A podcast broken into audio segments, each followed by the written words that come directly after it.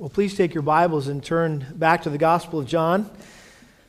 John chapter 12. If you're visiting with us this morning, we are working our way as a church through this great gospel, and uh, we're going to be wrapping up um, this uh, first major section in the Gospel of John this morning. I guess uh, we are and we aren't. When I began studying this week, I had every intention of preaching verses 37 to 50, just kind of wrapping up this chapter. But um, the more I got into it, uh, the more I realized there was some, uh, some deep caverns here, um, uh, uh theological truths that um, I didn't want to just breeze over because I thought if we did that, you'd, be, you'd walk out of here maybe with some uh, questions, uh, wondering about certain things that, that John says here in his gospel. So I thought it'd be wise this morning that we maybe just slow down a little bit and, and, um, and really look a little, uh, t- take some time just to explore in these caverns.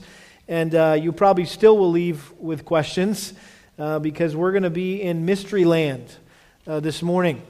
Uh, there's, there's mysteries um, in the scriptures, uh, there's mysteries in the Christian life that serve, if anything, just to humble us and to remind us that we're not God. And He is. And His ways are higher than our ways. His thoughts are higher than our thoughts. And there's just some things that we're going to have to wait to get to heaven to figure out.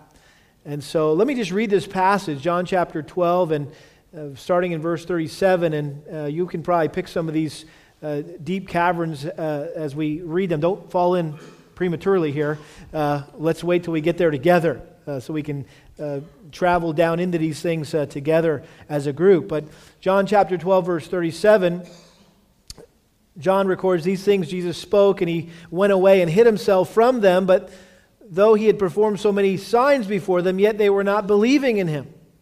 This was to fulfill the word of Isaiah the prophet, which he spoke Lord, who has believed our report, and to whom has the arm of the Lord been revealed? For this reason they could not believe. For Isaiah said again, He has blinded their eyes, and He hardened their heart, so that they would not see with their eyes, and perceive with their heart, and be converted and heal them. These things Isaiah said because he saw His glory, and he spoke of Him. Nevertheless, many even of the rulers believed in him, but because of the Pharisees, they were not confessing him for fear that they would be put out of the synagogue, for they loved and the approval of men rather than the approval of God. And Jesus cried out and said, He who believes in me does not believe in me, but in him who sent me. He who sees me sees the one who sent me. I have come as light into the world, so that everyone who believes in me will not remain in darkness. If anyone hears my sayings and does not keep them, I do not judge him, for I did not come to judge the world, but to save the world. He rejects me and does not receive my sayings as one who judges him, the word I spoke is what will judge him at that last day. For I did not speak on my own initiative, but the Father himself, who sent me, has given me a commandment as to what to say and what to speak. I know that his commandment is eternal life. Therefore, the things I speak, I speak just as the Father has told me. Father, we uh, appeal to you even now, and it's amazing to think that we are talking to the same Father that Jesus talked to when he was here on earth. And Lord, we need your help uh, today to get our minds around some very difficult truths uh, in your word that on the surface seem very contradictory. Uh, they don't seem to make sense to us. They even, at some points, don't seem fair from our human perspective. But I ask that your Spirit would just grant us insight and understanding. And um, Lord, most of all, application. Lord, that we would see the, the practical implications of these verses, Lord, and how they should change the way we live our lives and the way we relate to Christ, the way we relate to unbelievers, and uh, even one another as, as brothers and sisters in Christ. We pray this in His name. Amen. Well, there are two times in the Gospels where it is recorded that Jesus marveled, that he marveled. It's an interesting word, marvel. It, it means to be amazed, to be astonished, to be surprised, to be stunned, to wonder, to not believe your eyes or your ears, to be dumbfounded, to be flabbergasted, to, to just take a step back and go, wow, are you serious? Are you kidding me? And so there were two things that amazed Jesus, that astonished Jesus, that surprised Jesus, that even stunned Jesus, two things that made him not believe his eyes or his ears, that, that, that caused him to be dumbfounded or flabbergasted, to, to take a step back and go, Wow, really? Are you serious? You say, What are those two things? Well, in the words of the blogger, pastor Kevin DeYoung, someone you may have heard of before, uh, the two things are these. Number one, those who believe when it's not expected that they would believe and those who disbelieve when there's every reason that they should believe. Those who believe when it's not expected that they would believe, and those who disbelieve when there's every reason that they should believe. Uh, said another way, Jesus marveled at belief in those least likely to believe, and he marveled at unbelief in those most likely to believe. Let me show you these two instances where Jesus marveled. The first one is Matthew chapter 8. Matthew chapter 8, verse 5. We have the story of the centurion uh, whose servant was ill. Um, and uh, he came to Jesus asking him to heal his servant. Again, this is a Roman centurion interrupting Jesus on his mission to the Jews. Matthew chapter 8, verse 5. And when Jesus entered Capernaum, a centurion came to him, imploring him, and saying, Lord, my servant is lying paralyzed at home, fearfully tormented. And Jesus said to him, I will come and heal him. But the centurion said, Lord, I'm not worthy for you to come under my roof, but just say the word, and my servant will be healed.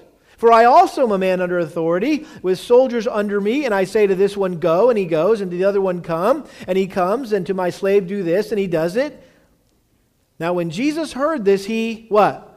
Marveled and said to those who were following, Truly I say to you, I have not found such great faith with anyone in Israel. I mean, this Gentile, this pagan Gentile, this Roman centurion is showing all you guys up. I haven't seen any Jew with this kind of faith.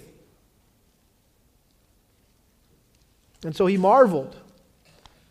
He marveled again in Mark chapter 6. Turn over there, Mark chapter 6, verse 1. And here is Jesus ministering in his own hometown of, of Nazareth. And uh, we know that that didn't go so well, right? Because a, a prophet is, is without honor, right, in his own hometown. Mark chapter 6, verse 1, Jesus went out from there and came into his hometown, and the disciples followed him. When the Sabbath came, he began to teach in the synagogue, and the many listeners were astonished, saying, Where did this man get these things? And what is this wisdom given to him? And such miracles as these performed by his hands? Is not this the carpenter, the son of Mary, and brother of James, and Joseph, and Judas, and Simon? Are not his sisters here with us? And they took offense at him. It's like, well, well this is this is little Jesus. Ah, we remember Jesus growing up and then running around the neighborhood, and he's claiming now to be the Messiah. Are you kidding me? And Jesus said, A prophet is not without honor except in his hometown and among his own relatives and in his own household. And he could do, mir- could, could do no miracle there except that he laid his hands on a few sick people and healed them. And here it is, verse 6 And he marveled at their unbelief. He marveled because of their unbelief. He stepped back and went, wow, are you, are you kidding me? I mean, the, the, the people that had the most reason to believe, more than anybody else, don't believe. And so Jesus marveled at a Gentile who expressed great faith, and he marveled at his own family and friends who had no faith.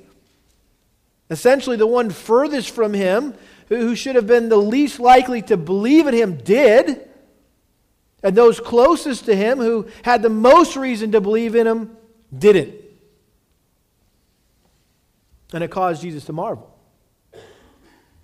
Now, Jesus wasn't the only one who marveled at the unbelief of those who had the most reason to believe in Jesus.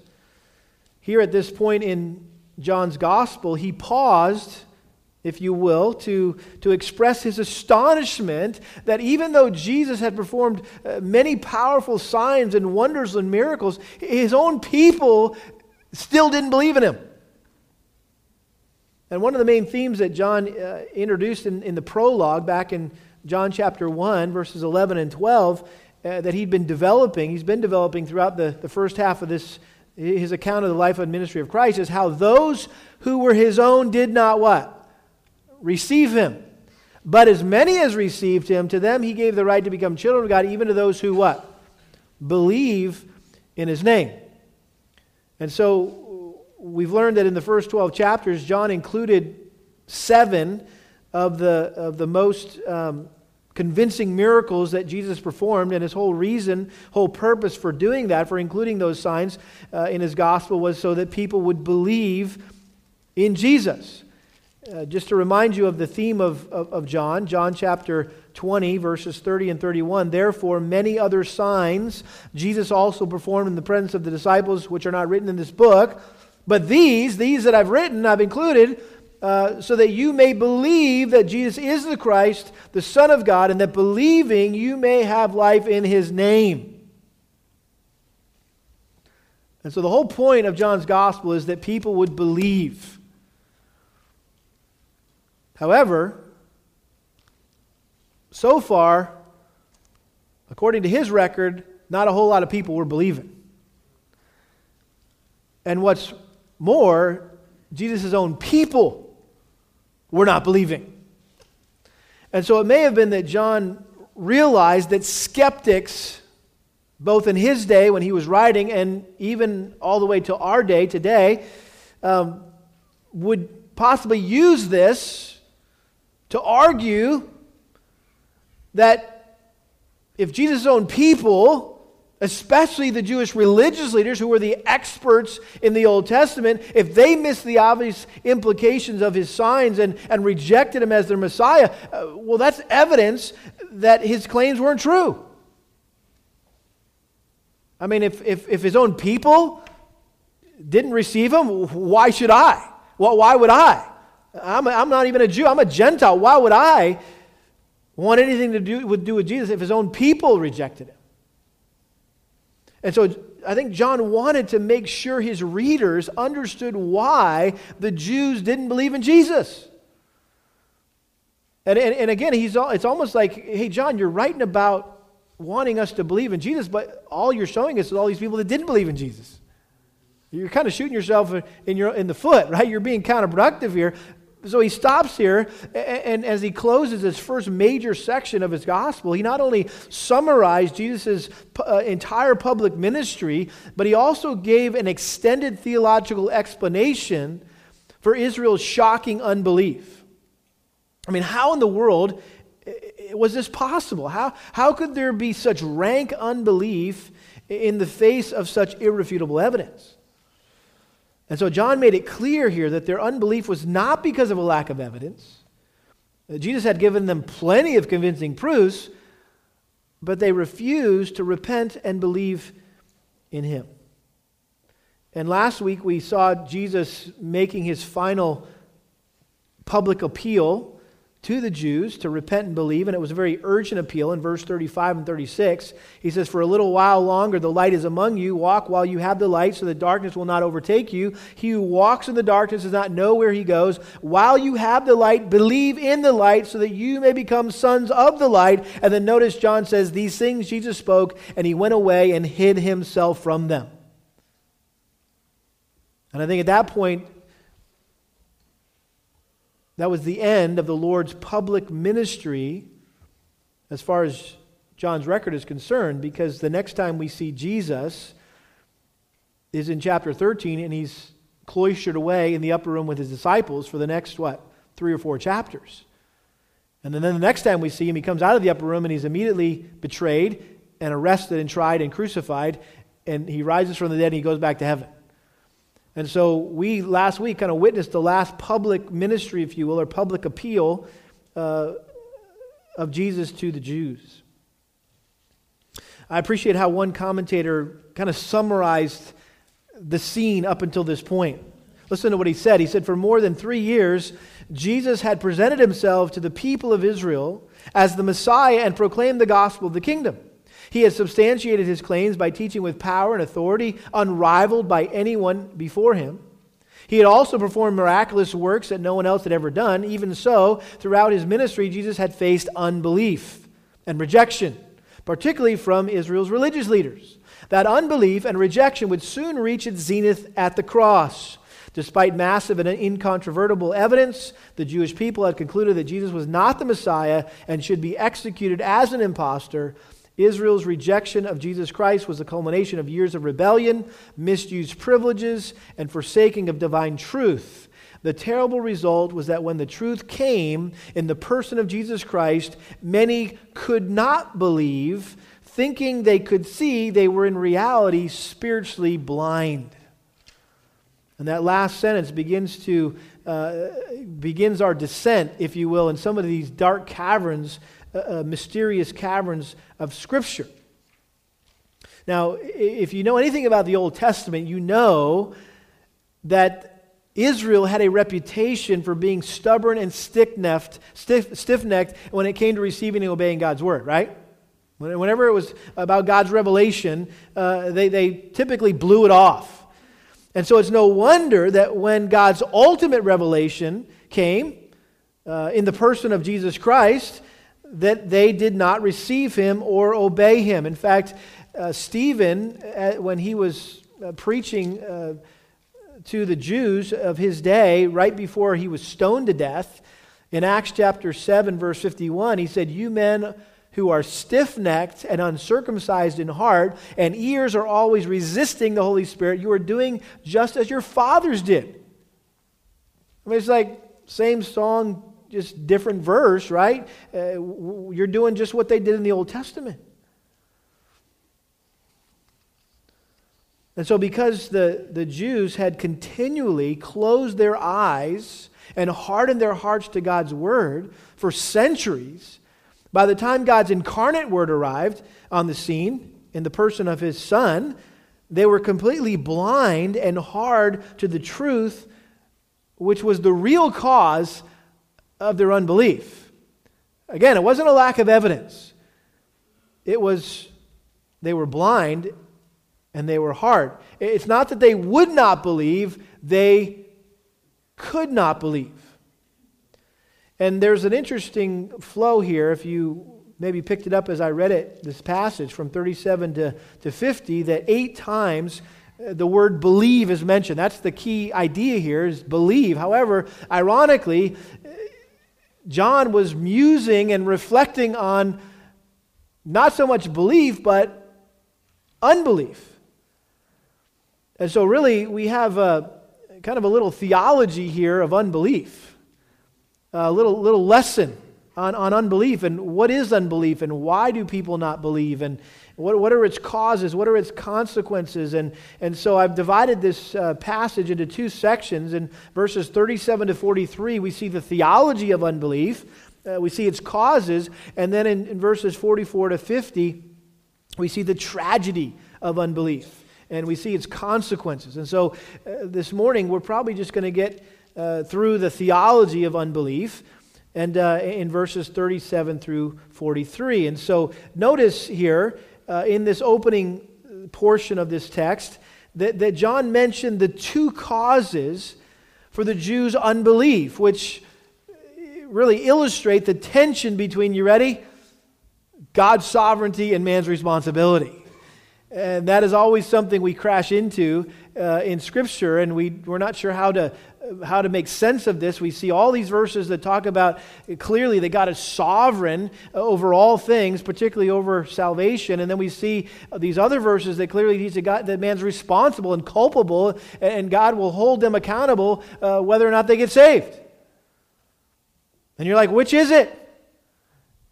And again, it's this mystery that we, from a human perspective, we, we can't fully comprehend, but, but we have to kind of keep them, uh, keep that tension there, that healthy tension. And, and so we see in this passage divine sovereignty in that God predetermined and predicted the Jews' unbelief. But we also see human responsibility in that the Jews were scared of one another and they loved the approval of one another so much that they refused to believe in Jesus or at least confess him. And so, which is it? It's both, it's a combination. Verse 37 But though he had performed so many signs before them, yet they were not believing in him. John is again stepping back and just going, Wow, are you kidding me? And he's, he's expressing his, his, his shock here and, and probably even his sorrow that, in spite of all the miracles that Jesus performed, uh, most of the Jews still refused to believe that Jesus was the Messiah. So, again, this isn't necessarily going good for John making a case that, hey, you should believe in Jesus when most of his own people aren't even believing in him.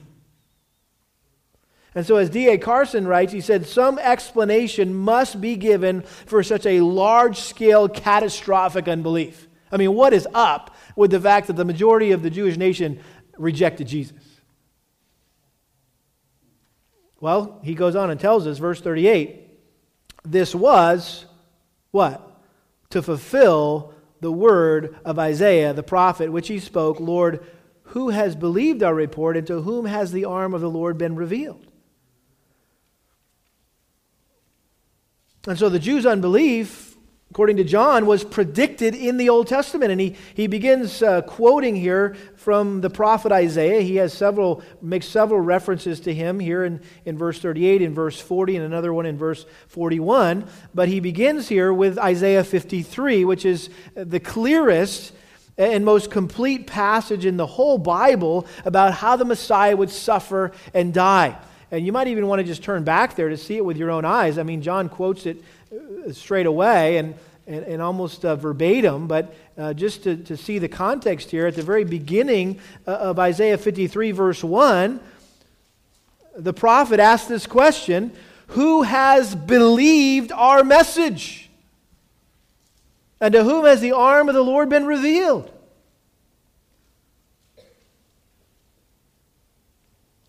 And so, again, it's a rhetorical question here, which the implied answer is who has believed our message? Not a whole lot, right? Very few would recognize the Messiah, even though he would display God's power through signs and wonders. That's the idea of his arm, the arm of the Lord's strength. So, so who's believed our report? Not, not a whole lot, not many. In fact, Jesus said in Matthew 7, verse 13, he said, Enter through the narrow gate, for the gate is wide and the way is broad that leads to destruction, and there are many who enter through it. For the gate is small and the way is narrow that leads to life, and there are what? Few who find it. In that same context, in Matthew 7, Jesus was, would, would go on to say that many will say to me, Lord, Lord. Right? In other words, claim to be a Christian, but they won't enter the kingdom of heaven. He'll say, Depart from me, I never, never knew you.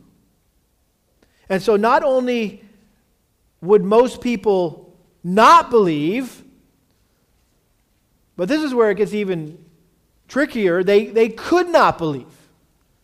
That's exactly what John says here. For this reason, they, what does your Bible say? Verse 39 could not believe. For Isaiah said again, He has blinded their eyes and He hardened their heart so that they would not see with their eyes and perceive with their heart and be converted, and I heal them. So now he goes on to quote Isaiah chapter 6, verses 9 and 10. And, and again, I would encourage you to turn back there. Isaiah chapter 6 is where God commissioned Isaiah as a prophet.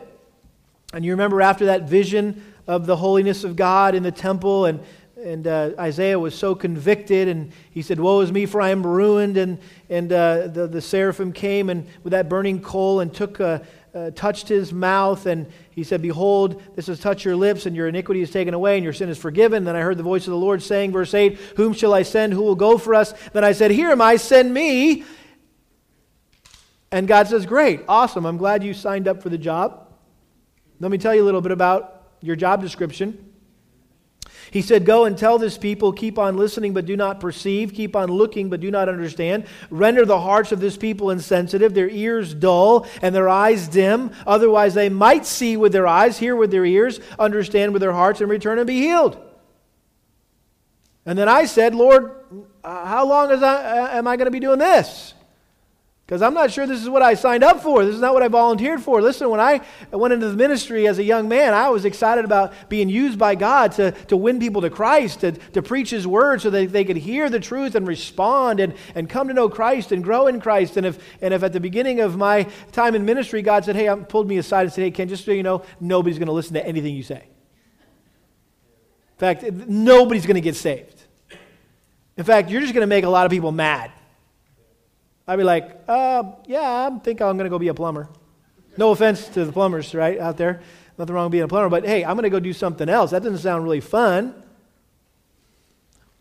And so God's warning him here ahead of time that his mission would, wouldn't be successful in the, in the world's eyes of success. No one was going to listen to his message. In fact, he said, he said I'm going to use you and your word, the message, my word through you to blind their eyes and to harden their hearts so they can't see or hear and be saved. Like, what is up with that? That is weird, God. I don't get that.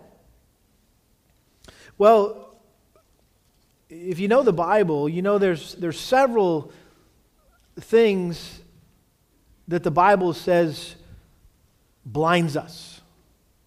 Okay, what's the, what's the first thing that should come to our minds that blinds us? Sin, right? Sin blinds us. Uh, back in John 9, at the end of the, the story of the healing of the man born blind, Jesus said this in uh, John 9, verse 39 For judgment I came into this world so that those who do not see may see, and that those who see may become blind. Those of the Pharisees who were with him heard these things and said to him, We are not blind too, are we?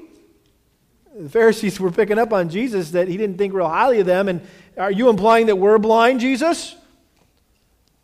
And Jesus said to them, If you were blind, you would have no sin, but since you say we see, your sin remains. In other words, you guys are blind as bats because you're, you're acting like you have no sin. And that's evidence. You're, you're blind to your own sin. Your sin has blinded you to the fact that you're without sin. And so, sin blinds us. What else blinds us?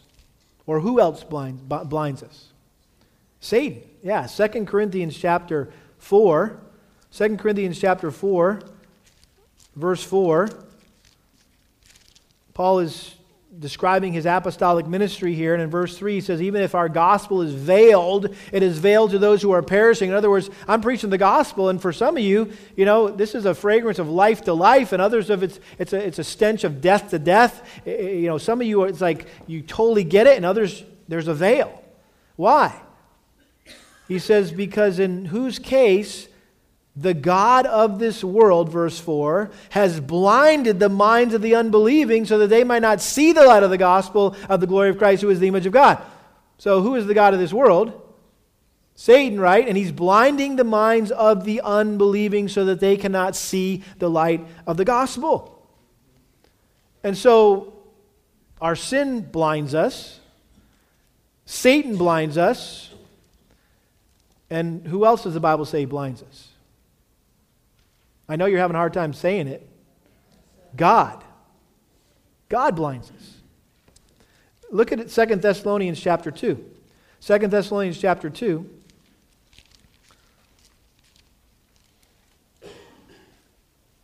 Paul's teaching the, the church in Thessalonica about the end times and particularly about the Antichrist and the satanic deception that's going to come across the world in those last days during the tribulation.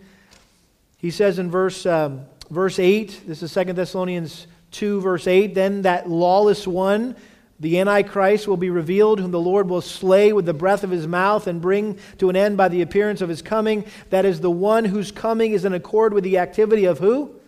Satan, right, with all power and signs and false wonders, and with all the deception of wickedness for those who perish because they did not receive the love of the truth as to be saved. So, Satan is going to use the Antichrist to deceive the world. And he's going to do all these false signs and wonders, right? He's going to have these miraculous powers, apparently, and, and, and look very much like Jesus looked, right, when he was here on this earth. And it says that people will be deceived, they'll be tricked, they'll believe in the Antichrist as their Savior. And then notice verse 11 for this reason, as a result, or because of this, that they will follow Satan and the Antichrist, God will send upon them a deluding influence so that they will believe what is false. It's like God just says, fine. You want to follow the Antichrist? Have at it. And he'll confirm their deception, if you will, by sending a deluding influence so they're going to believe. God's just like affirming, yeah, go ahead. You believe that stuff? Believe it even more. And so back to the Jews, believing, uh, because the Jews continually rejected God's revelation, God punished them by making them unable to believe in Jesus. And again, this is not just a, a, random text here in John chapter 12, like, wow, that's weird. I guess we'll just skim over that and move on and not have to deal with it again. No, it's all over the place. You got to deal with it at some point. Like, look at Matthew chapter 13, for example. Matthew chapter 13, totally different situation uh, in Jesus' ministry. Here he was introducing um, his instruction that he gave through parables. And uh, the, the gateway into the parables and all the Gospels is the, is the parable of the sower and the four soils. And it was very instructive, uh, kind of not only about, uh, it was really all about how to, how to listen to parables. How do you respond to parables? Well, what kind of soil uh, is your heart, right? And, and, and notice what, what Jesus says here in, in verse 10. This is Matthew 13 10. The disciples came and said to him, Why do you speak to them in parables?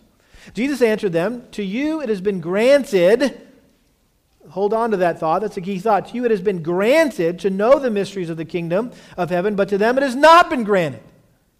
For whoever has to him more shall be given, and he will have an abundance, but whoever does not have, even what he has shall be taken away from him. Therefore I speak to them in parables, because while seeing they do not see, and while hearing they do not hear, nor do they understand.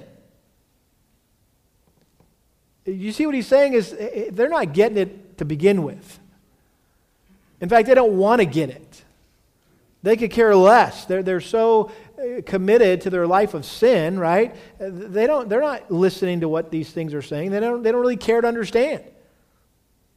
And in their case, verse 14, the prophecy of Isaiah is being fulfilled, which says, You will keep on hearing, but will not understand. You will keep on seeing, but will not perceive. For the heart of this people has become dull. With their ears they scarcely hear, and they have closed their eyes. Otherwise they would see with their eyes, hear with their ears, and understand with their heart, and return, and I would heal them. But blessed are your eyes, because they see, and your ears, because they hear. For truly I say to you that many prophets and righteous men desired to see what you see, and did not see it, and to hear what you hear and did not hear it. Turn over to Acts, Acts 28. Paul quotes this very same passage from Isaiah chapter 6. In Acts chapter 28, he finally had made it to Rome. Uh, they had set him up in kind of under house arrest in there, waiting for his trial before Nero.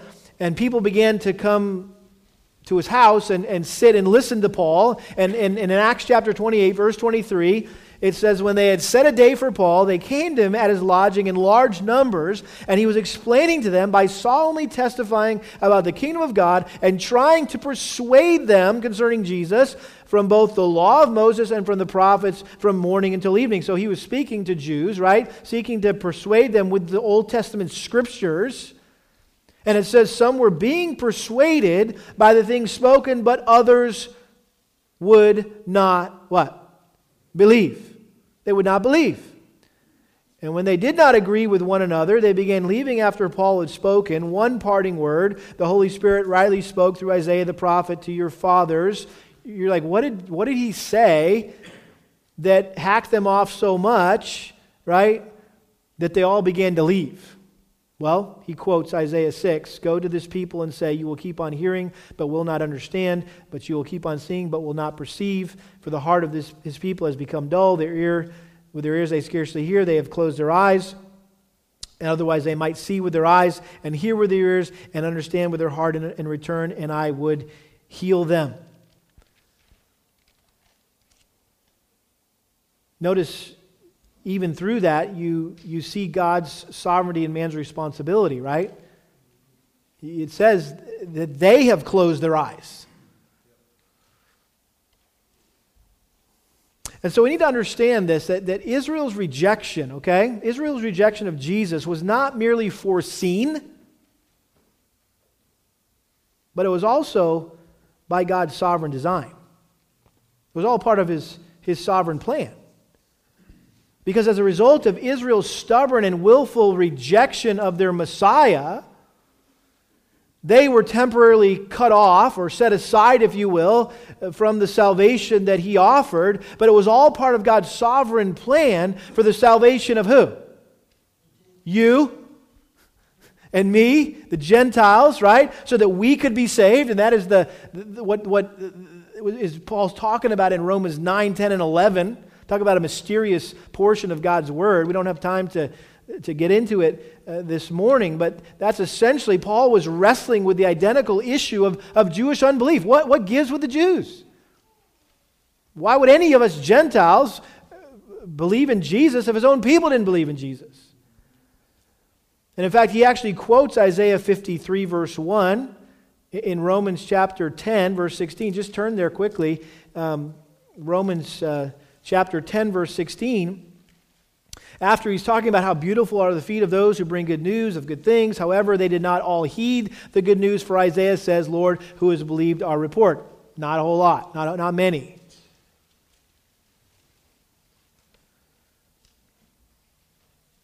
But then notice here,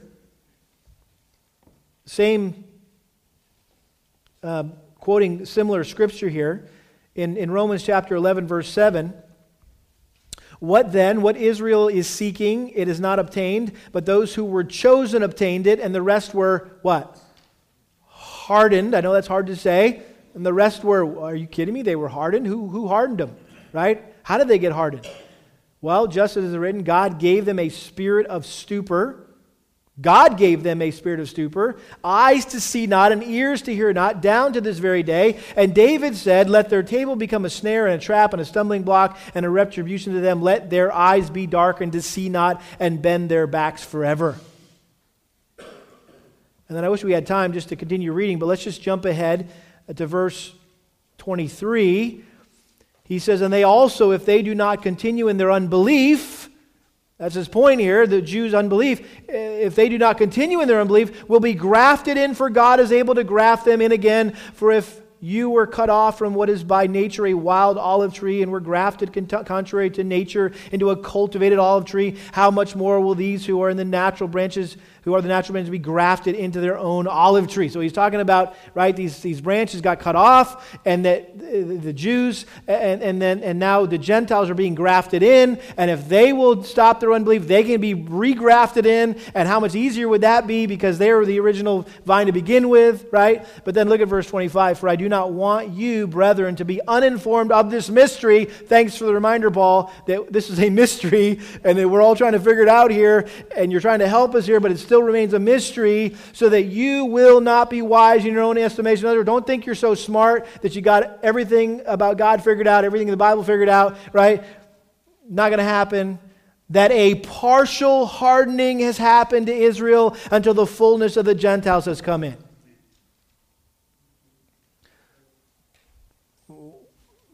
What a mysterious plan. God's sovereign plan of salvation that he conceived in his mind that is so much higher than our mind. Well, let's try to bring this home and make it practical to us. We're talking about the Jews and their unbelief, and let's talk about us today. Uh, William MacDonald, I think, helps us out here in his commentary. He says this The more men reject the gospel, the harder it becomes for them to receive it. Let me say that again. The more men reject the gospel, the harder it becomes for them to receive it. When men close their eyes to the light, God makes it more difficult for them to see the light. And then he says this, and this is the crux of it here God caused them to be struck with judicial blindness. That is a blindness which is God's judgment on them for refusing his son. How many of you are familiar with that term, judicial blindness? Right? That's what I thought. If you haven't been to Bible college or seminary, you probably haven't heard of that expression, judicial blindness. But it's a, a theological term which is simply used to, to describe an act of judgment by God for persistent unbelief. In other words, if a person continues to harden their hearts against the truth of God's word, there may come a day when God hardens their hearts completely so they cannot believe. Are you scared yet? I mean, this is scary stuff. And I appreciate what D.A. Carson said here. He said, just to kind of make sure we keep this in balance and we don't run off and become fatalists when it comes to, you know, God's sovereignty and all this. He says God's judicial hardening is not presented as the capricious manipulation of an arbitrary potentate cursing morally neutral or even morally pure beings, but as a holy condemnation of a guilty people who are condemned to do and be what they themselves have chosen. In other words, we, we don't all come out like with perfect eyesight and with perfectly soft hearts, right? As if we were morally neutral. No, we were already blind. We were already hard. And so God blinded the eyes of the, the people of Israel and, and hardened their hearts as a result of them closing their own eyes intentionally and deliberately, and intentionally, deliberately hardening their own hearts. It's the Romans 1 dynamic, right? That although they knew God, they did not honor him as God or give him thanks, but they exchanged the truth of God for a lie, and therefore he gave them what? Over. He gave them over. He gave them over. He gave them over. So don't think that God blinds or hardens anyone against their will. No, it's their own choice, it's their own fault. And the, the, the, the, the classic example of this in, in, in, in all the Bible is, of course, who? Pharaoh, exactly. And, and we don't have time to, to, to look at that, that, that all the references that we could look at uh, in the book of Exodus. But I'm sure most of you are familiar with that dynamic in, in, in Exodus. That, that, that if, and this is maybe a good little homework assignment uh, for you, uh, may, starting in, I'll just give you the starting point and the ending point. Start in Exodus chapter 4, verse 21, and then end in Exodus chapter 14, verse 17. So you can just kind of quickly skim chapters 14 uh, through uh, chapter, uh, chapter 4 through chapter 14, and, and looking for all the times it mentions Pharaoh hardening his own heart and God hardening Pharaoh's heart. It's a fascinating thing. It's, like, it's like a, watching a tennis match or a ping pong game. It's like bang, bang, bang, bang, back and forth. Like, whoa, time out. Who's hardening who here? What's, what's happening, right? And what you'll find is that 10 times it says very specifically that Pharaoh hardened his own heart. And then 10 other times it says that God hardened Pharaoh's heart. So who was it? Yes. it's a mystery. But I think it's even uh, uh, providential that it was 10 times that it says that Pharaoh hardened his heart, and 10 times that God hardened his heart. There's the tension, that, right? The healthy balance. It's equal. God's sovereignty, man's responsibility. And John MacArthur simply says this it is a sobering reality that those who persistently harden their hearts against God may find themselves hardened by Him.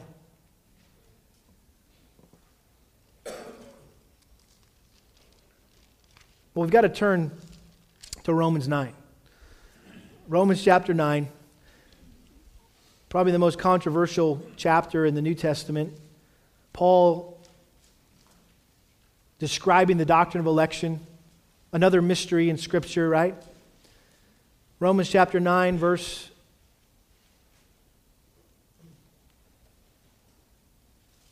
We can just start in verse 15, for he says to Moses, I will have mercy on whom I have mercy.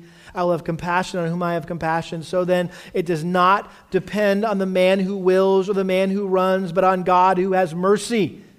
For the scripture says to Pharaoh, For this very purpose I raised you up to demonstrate my power in you, and that my name might be proclaimed throughout the whole earth. So then, he has mercy on whom he desires, and he hardens whom he desires. And Paul anticipated the immediate reaction of the human mind and heart. You will say to me then, he's, he's anticipating, a, uh, excuse me, Professor Paul, I got a question. that just didn't sound right. That he has mercy on whom he desires and he hardens whom he desires. You will say to me then, well, why does he still find fault? For who resists his will? How, how can God blame me, right? For a hard heart and, and being blind to the truth and, not, and, and my unbelief and rejecting Christ if he's partly responsible for that. Verse 20, on the contrary, who are you, O man, who answers back to God? the thing molded will not say to the molder, Why did you make me like this? Will it? Or does the potter have a right over the clay to make them from the same lump one vessel for honorable use and another for common use?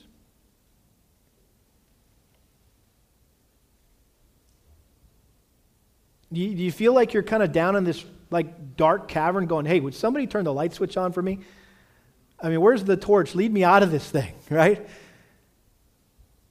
Because there's, there's parts here that are always going to be dark while we're here on this earth. And, and it won't be until we get in the presence of the glorious presence of Christ when all these things will, will, will kind of make sense to us, when, when we're made like Him. But, but just maybe just let's, let's climb out of the, the, the, the cavern here and, just think about a very kind of a little takeaway here, okay? Here, here's a takeaway for us. The, the longer you remain an unbeliever, the harder it is to become a believer. How's that? Is that practical enough? The, the longer you remain an unbeliever, the harder it is to become a believer. In fact, the truth of the matter is, whether you like it or not, we are unable to believe unless God mercifully enables us to believe. Let me say that again. We are unable to believe unless God mercifully enables us to believe. And John has been making this very clear from the very first chapter of, his gospel. John chapter 1, verse 12, he says, But as many as received him, to them he gave the right to become children of God, even to those who believe in his name, who were born not of blood, nor of the will of the flesh, nor of the will of man, but of the will of God. John the Baptist said in John chapter 3, verse 27, a man can receive nothing unless it has been given him from heaven. John chapter 6, verse 44 No one can come to me unless the Father who sent me draws him. And then in uh, same chapter, John chapter 6, verse 63, it is the Spirit who gives life. The flesh profits nothing. In other words, there's nothing you can do to save yourself. The words that I have spoken to you are the Spirit in our life. But there are some of you who do not believe, for Jesus knew from the beginning who they were who did not believe and who it was that would betray him. And he was saying, For this reason I have said to you that no one can come to me unless it has been granted him from the Father. Remember, I told you to hang on to that granted thought? No one can come to me unless it has been granted him from the Father. And then, of course, Ephesians 2 8 most of you have that memorized, I'm sure. For by grace you have been saved through faith, and that not of yourselves. That faith isn't even of yourselves. It is a what? Gift of God. So that no one can boast.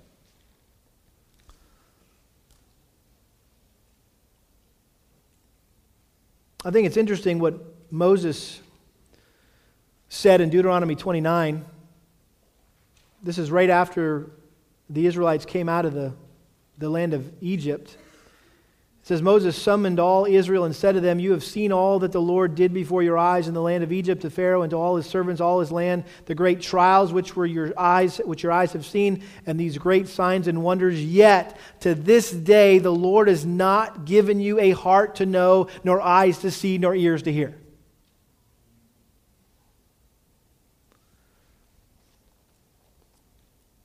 And while Israel was mostly rebellious throughout the Old Testament. There were moments of repentance where they cried out to God for mercy. And in fact, Isaiah is kind of a summary of, of their whole story. And that's why I think it's interesting that John quotes, you know, it's no surprise that John quotes Isaiah here in his gospel, but there's another portion of Isaiah that I just want to close with this morning Isaiah 63 Isaiah 63. And here, God is wanting to restore the nation of Israel, and they're reminiscing on all of his mercies in, his, in the past. And, and this, is, this is their cry. This is their cry. Isaiah, this is, this is the cry of the, the nation of Israel. Isaiah 63, verse 15. Look down from heaven and see from your holy and glorious habitation. Where are your zeal and your mighty deeds? The stirrings of your heart and your compassion are restrained toward me. For you are our Father. Though Abraham does not know us and Israel does not recognize us, you, O Lord, are our Father, our Redeemer. From of old is your name. Why, O Lord, you cause us to stray from your ways and harden our heart from fearing you. Return for the sake of your servants, the tribes of your heritage, your holy people possessed your sanctuary for a little while. Our adversaries have trodden it down, and they go on just to basically cry out, even in the next chapter, verse 64, chapter 64, oh, that you would rend the heavens and come down, that the mountains might quake at your presence. Verse 4 from the days of old, they have not heard or perceived by ear, nor has the eye seen beside you who acts in behalf of the one who waits for him. You meet him who rejoices in doing righteousness, who remembers you in your ways. Behold, you are angry, for we sinned. We continued in them a long time, and we shall and shall we be saved? For, for all of us have become like one who is unclean, and all our righteous deeds are like filthy garment. What is going on here? They're just they didn't just sit down and say, well, you know what? God's sovereign. Nothing we can do about it. We're toast. We made our bed. We need to sleep in it. Right? We're done. Which so many people do today who maybe get exposed to this teaching and they're like, they become fatalistic and like, you know what? Nothing I can do about the fact that I'm not a Christian. I just, I guess I have to just keep living the way I'm living and wait for God to zap me. I'm waiting for this uh, lightning bolt from heaven right, to save me. But in the meantime, there's nothing I can do. Is that what the Bible teaches? No, there's, there's a whole lot you can do. And, and what you can do is to cry to Him for mercy. That's what you can do. You can cry to God for mercy and say, God, why are my eyes blind? Why is my, my heart hard? would you be gracious and would you open my blind eyes and would you soften my hard heart so that I could understand the truth and that you would grant me repentance and faith? That's what you can do. That's man's responsibility.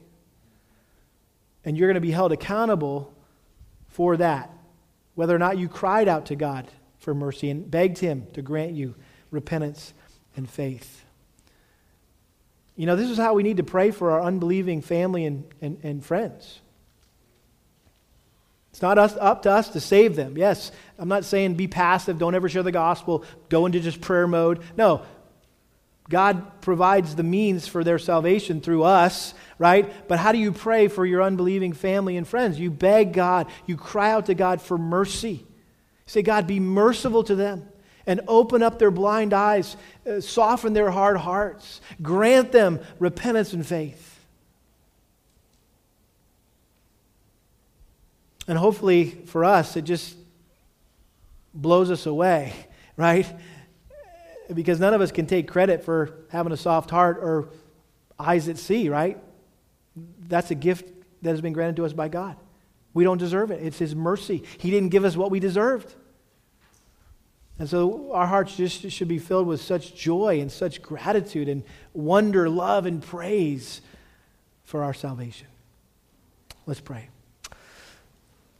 Father, you tell us to seek you while you may be found and call upon you while you are near, to forsake our wicked ways and our unrighteous thoughts, and to return to you, and you will have compassion on us and you'll, you'll pardon us and you'll forgive us.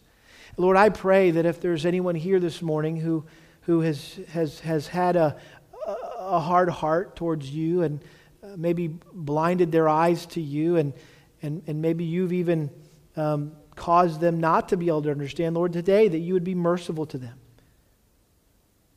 Lord, that you would soften their heart, you would open their eyes to see the glory of the gospel in Jesus Christ and that you would overpower Satan's blinding influence and even sin's blinding influence today. and might make Christ, uh, let them see Christ in, in all of his glory. That they would want him more than anything else that this life has to offer. Lord, burden our hearts for the lost. Help us to be faithful to pray. And Lord, may we live this week just filled with joy, just ecstatic that you have opened up our eyes to see and our hearts to believe. And Lord, we'll give you all the glory for that in Jesus' name. Amen.